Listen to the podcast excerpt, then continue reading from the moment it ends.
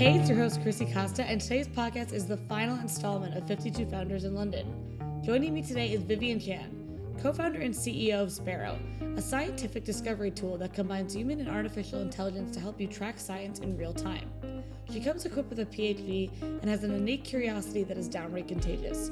It was great to learn more about the vision behind Sparrho and to hear why Vivian thinks London creates the perfect hub for innovation. But enough from me, it's time to hear from Vivian herself.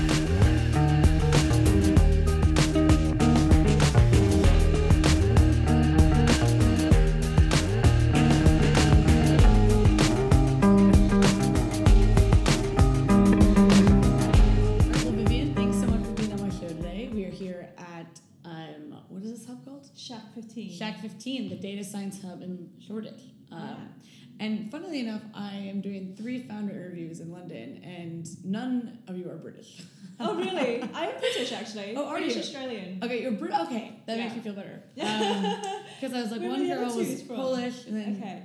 uh, the guy I just did was a diplomat who grew up everywhere all over the world. So you know, in Japan, and I was like, all right, well, this is kind of ironic. I guess it shows how international London is. Yes, I think London is very multidisciplinary in all regards, whether it be nationalities or actually people. Yeah, exactly. Um, great. So why don't you tell us a little bit about your company? Yeah, so um, Sparrho is a discovery engine, um, and our vision is to democratize scientific knowledge and disrupt the way that current R and D is done. Because I really want to accelerate the pace at which science is currently innovating, which is Mhm. quite slow. So how did you come across this idea? um, I didn't really have an idea. I had a problem, Okay. and um, and the problem happened already when I was in venture capital. So right after my undergraduate, I was in venture capital for a little bit before I came over to do my PhD um, in Australia. And uh, there, I was already looking at a lot of life science type investments coming out of the Mhm. commercialization arm of the universities, and having to really understand and analyze what you know. How is this research or this potential drug an, another best cancer therapy? Mm. What is the IP around it? What is the current landscape in terms of academic research, but also in the patent research? And I found it really hard to be able to, you know, a know what the keywords are, and then try to find the right things, and then b a lot of the research is hidden behind paywalls, um, and then even if you do pay uh, and have subscription to the paywall, thirdly, it's written so technically, it's really hard to decipher unless you're an actual expert in Mhm. that area. And I was just, you know, an undergraduate in drug design delivery, so um, I, I felt like I was a bit way over my head. But I had to go and try to learn all the stuff and try to go around, and, and it was a very deep, steep learning curve. But then I just thought, you know, actually PhDs they wouldn't have the same problem. Um, but then when I ended up doing my uh, PhD in structural X-ray crystallography at, at Cambridge, then Oh, sorry, what was that? X-ray crystallography Okay. um, and form biochemistry. All right, And so it was it was quite fun because actually I was trying to um, crystallize proteins oh wow. in very high concentrations, and they make really pretty crystals, and then we take them to the synchrotron and shoot X-ray beams through them, and then through the diffraction patterns, try to remodel how the protein will look in three dimensions. So just a little bit different than your job today. Uh, just a little. lots Okay. of lots of unknowns. It's the same. Um, so it sounds like it, are you making this product for academics or for people who just want to learn? For everyone, citizen For everyone. science, yeah. Okay. Uh, at the very end of the day, it would be amazing if, for example, my grandmother could understand cutting edge arthritis research in her own language.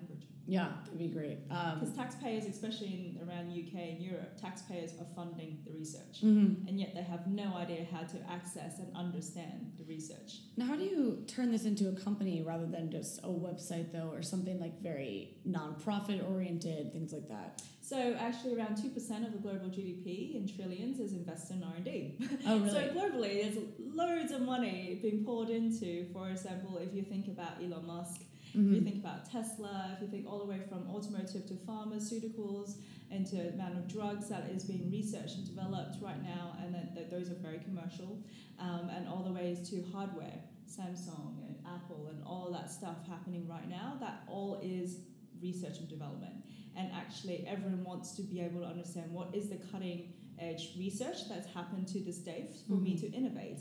And so once I've been able to innovate, then I can actually file for a patent or then commercialize to make it into an actual product. Mhm. Um, and so actually, there's a lot of companies right now around the world who are investing trillions um, into cutting edge science.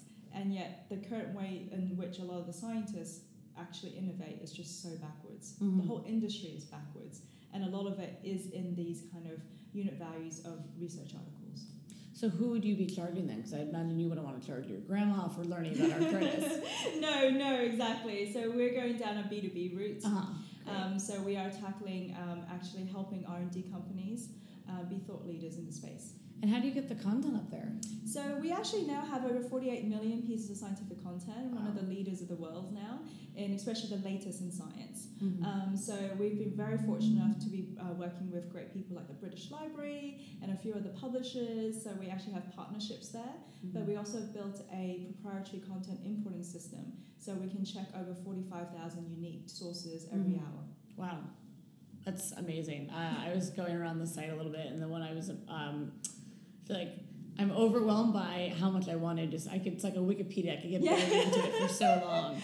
Oh, that's great. What Yeah. were you looking at? Uh, the first one I was looking at was the Fermi paradox. Okay, yeah. uh, because I actually thought about this a lot, and uh, I also watched some documentaries on space, and then I get my or listen to TED talks, and then Yeah. I'm begging all my friends to talk about space with me. no, one, no one wants to.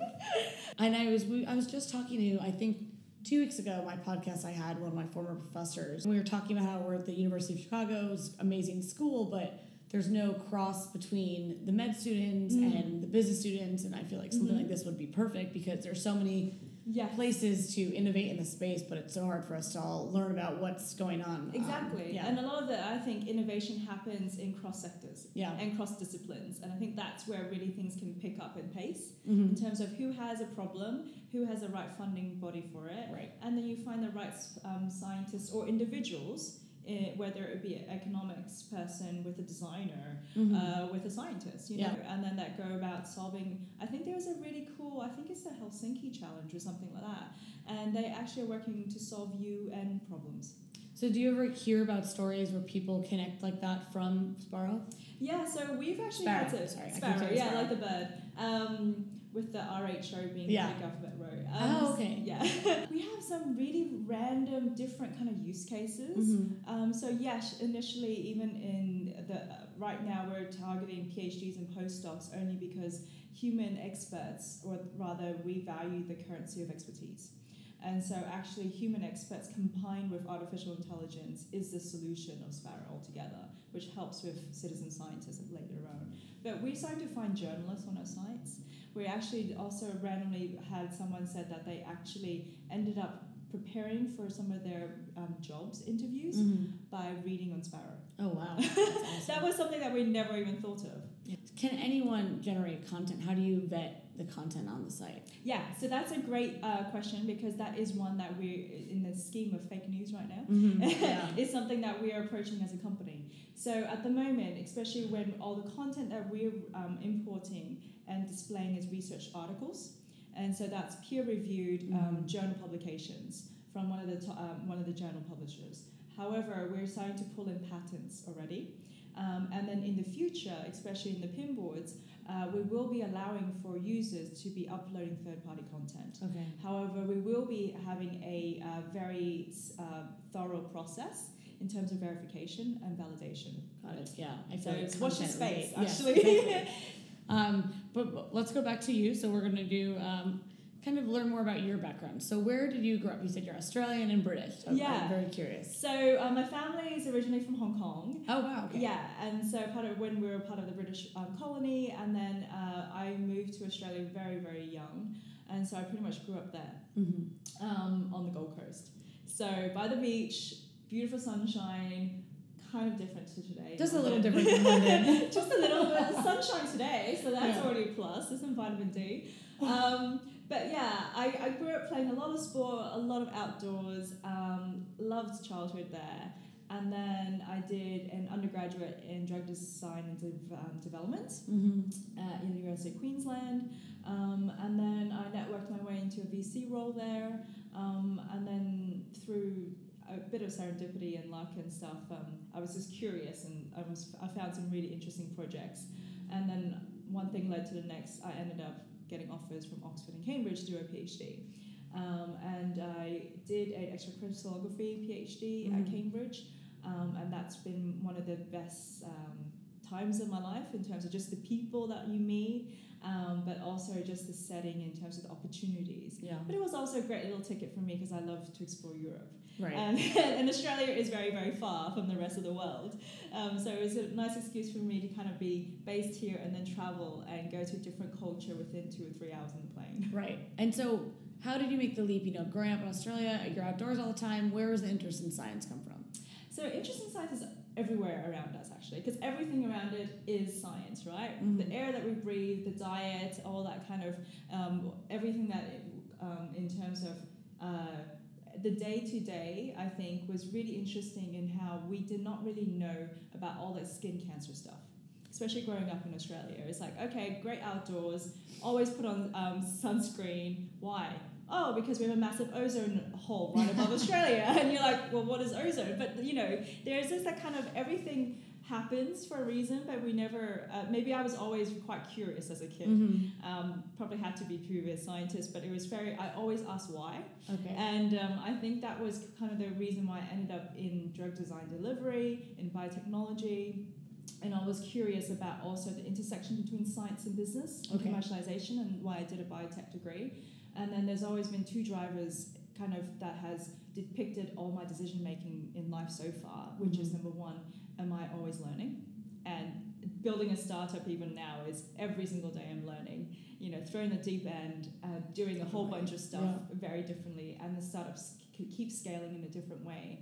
Um, and then number two is making an impact in the world. Um, and I definitely thought that you know going to the PhD that was a great step and one that I realized how I was trying to make an impact, but Mhm. also one that I realized early stage academic research just wasn't quite there for myself. Mm-hmm. Um, I love that. That the always learning is something I've asked myself pretty much my entire life. But I don't think until I don't think I became that introspective on it until my twenties. I think I just always loved learning. And then when you're thinking of what career you want to have, Yeah. it's like where can I learn the most? Yeah. Um, so and I didn't like to be constrained about what I should be learning. Mhm. I just wanted to just learn. So you're the sense. first PhD, um, and I'm assuming you know it's not typical for a PhD to then become an entrepreneur. Maybe sometimes, but you know more. You hear more about either eschewing college or together, or going to get your master's or MBA or something Yeah. like that. So. Did you, when you were getting your PhD, were you still interested in this business intersection, or did you want to go and do some more? Um, actually, I don't even know what you would do afterwards with it. Yeah, no, actually, during the PhD, I think that was the beauty of Cambridge. Mm-hmm. Um, and I think Cambridge is a bit more, I think, what they call contained chaos, which is kind of what is promoted to be the best ingredients for startups, right? And I think that's why in the US they do it really, really well. And even like some of the PhDs who come from US, like, oh, I've already tried like five different startup ideas. And as opposed to the UK, Europeans are like, oh, hang on, it's my 1st Mm-hmm. um, and I think that's why Cambridge was quite good because I was then sc- uh, pulled into this CUTEC thing, and CUTEC was very much business. And actually, it was in sister organizations that started with MIT. Mm-hmm. So all of a sudden, I got seen as actually being the president of managing a team of 50 unpaid volunteers, which meant there's a lot of people management. And I had there was a hierarchy, existing hierarchy. So there was myself, then there was a you know vice presidents and all that kind of stuff, innovation exec director level, and there's five different teams underneath me, and each had their own vice presidents, and I had to you know actually have a sponsorship team who had to raise money. There was content team, and there was a whole bunch of exercise of um, teaching myself how to be a CEO Mhm. actually inherently while I was doing my third year PhD. Yeah. So time management and hands-on experience, I think, counts for a lot. Um, and so I think that intersection of having that interest of commercialization of science was there because there was the flexibility to do so in an ecosystem like Cambridge. One reason I am really attracted to London, I think, coming from I, you know, I'm from New York and I came from the Valley to Chicago, so sort of hitting all the big cities in the U.S. And there are some schools of thoughts where people think, you know, you can start in Europe, but you have to eventually go to the U.S., Mhm. especially for startups. But I love the diversity, like we were saying in London. I think having a diverse range of industries, not necessarily just tech, actually could lead to a lot more innovation. Yes. Especially because you can learn about them. Mhm. And in San Francisco, it was like everyone you know works in tech. yeah.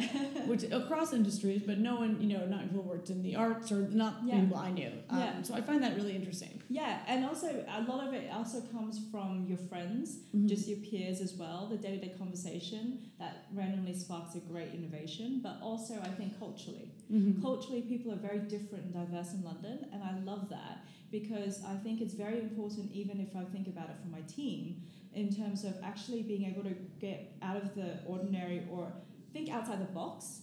It actually works really, really well when you've got a cross disciplinary and cross diverse team Mhm. people from all different cultures have different ways of living and different ways of thinking and then actually encouraging that in a very harmonious way in a setting that they can apply it onto a very big problem solving and a big potential vision is something that I've seen worked really, really well.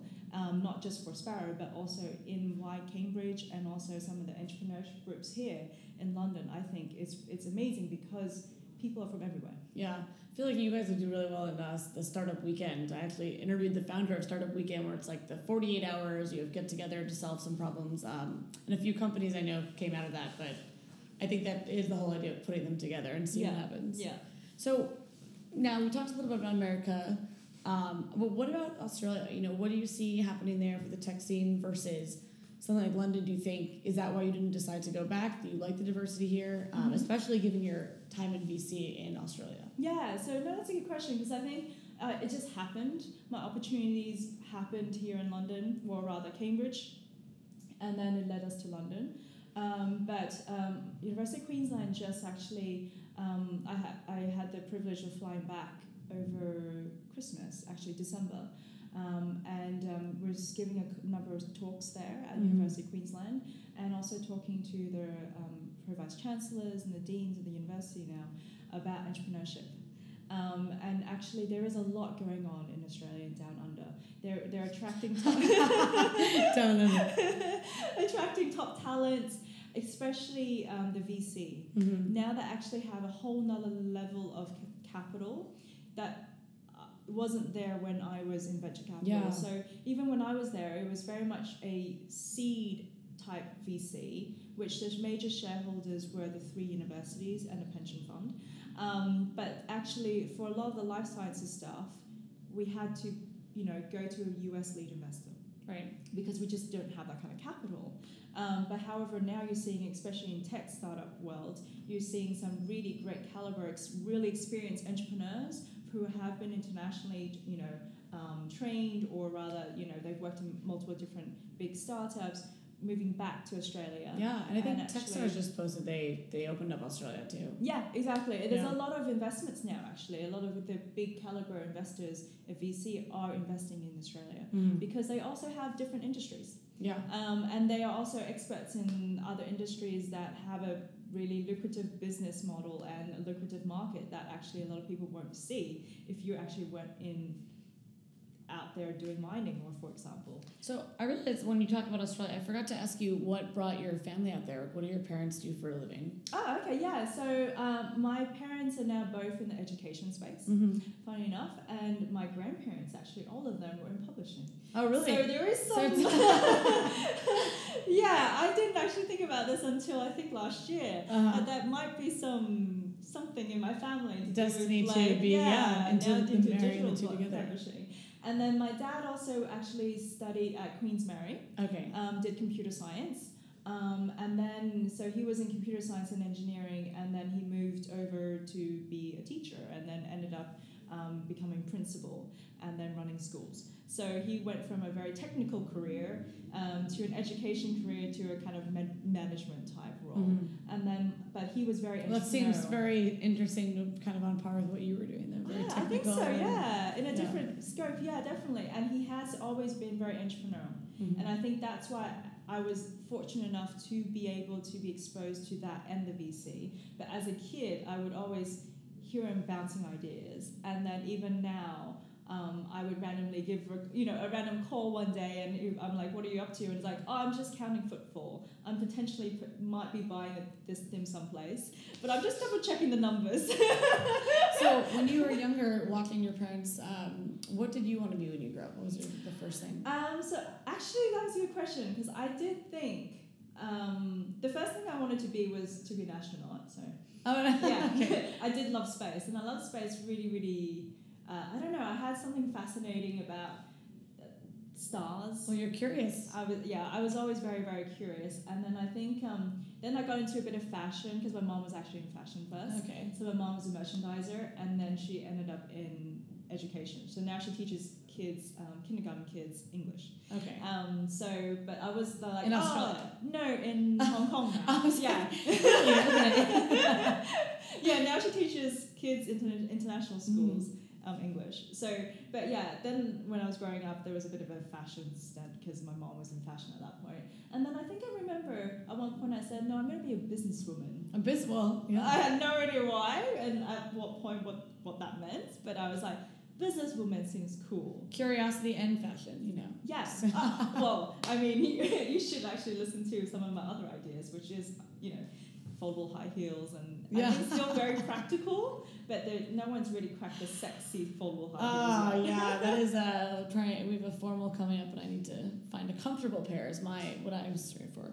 Um, so before you also mentioned your co-founders, and now what do you think? What were you looking for when you found them? Besides the fact that the machine learning, obviously that was a great mm-hmm. fit, but maybe from a personality aspect. Yeah, even from the personality aspect, had to be very complementary. Mm-hmm. Um, and I think Nilo and myself worked really well in that regard because of the way that we think and also in the way that we the kind of roles that we like to play. Um, and so so therefore it was very kind of like um, I'm much more of a I guess plus we were trying to solve something with science and I had a PhD in science so it made a lot more sense to, for me to actually articulate the problem on the day-to-day level um, and then I had a bit more of the business background, so I ended up naturally taking on the CEO type, much more external facing mm-hmm. roles. Um, but also, I think previously, um, a lot of the relationship happened also because I was trying to learn how to code. And through that, I could understand how um, Lily was thinking. Uh-huh. Because coders, and you know, especially in machine learning, it, you think in a different way to how um, maybe a scientist uh, but also as a commercial person thinks is quite different. And I think I started to have that appreciation of this so logic. Funny. I would think scientists would think in a similar way in the sense that for a coder you have these I mean you have your requirements but then you have like hypotheses about how it's going to work and then you kind of test it and then you iterate. So that's probably why I actually enjoyed programming yeah. when I started learning. And so I actually understand why things had to be done in certain ways. But then only until I started programming as well did I understand how I can't just say I need X solved by two weeks mm-hmm. um, because there's so much unknown and so much about just actually testing and the bugs and all the fixing and all that kind of right. stuff which then yes makes me think oh, it's much more like a scientific experiment right. Um, but i guess initially when i was coming at like i'm going to build a startup we was thinking commercially minded i wasn't thinking like that right. um, especially in terms of how does tech fit uh, as a puzzle piece in the organization of a business. I wasn't thinking, oh, okay, scientific experiments. Mm-hmm. but then until I actually did some of the, you know, uh, the, the coding, but also then had a better understanding of the logic process, but also meant that had a better understanding of potentially how I could communicate with the team better.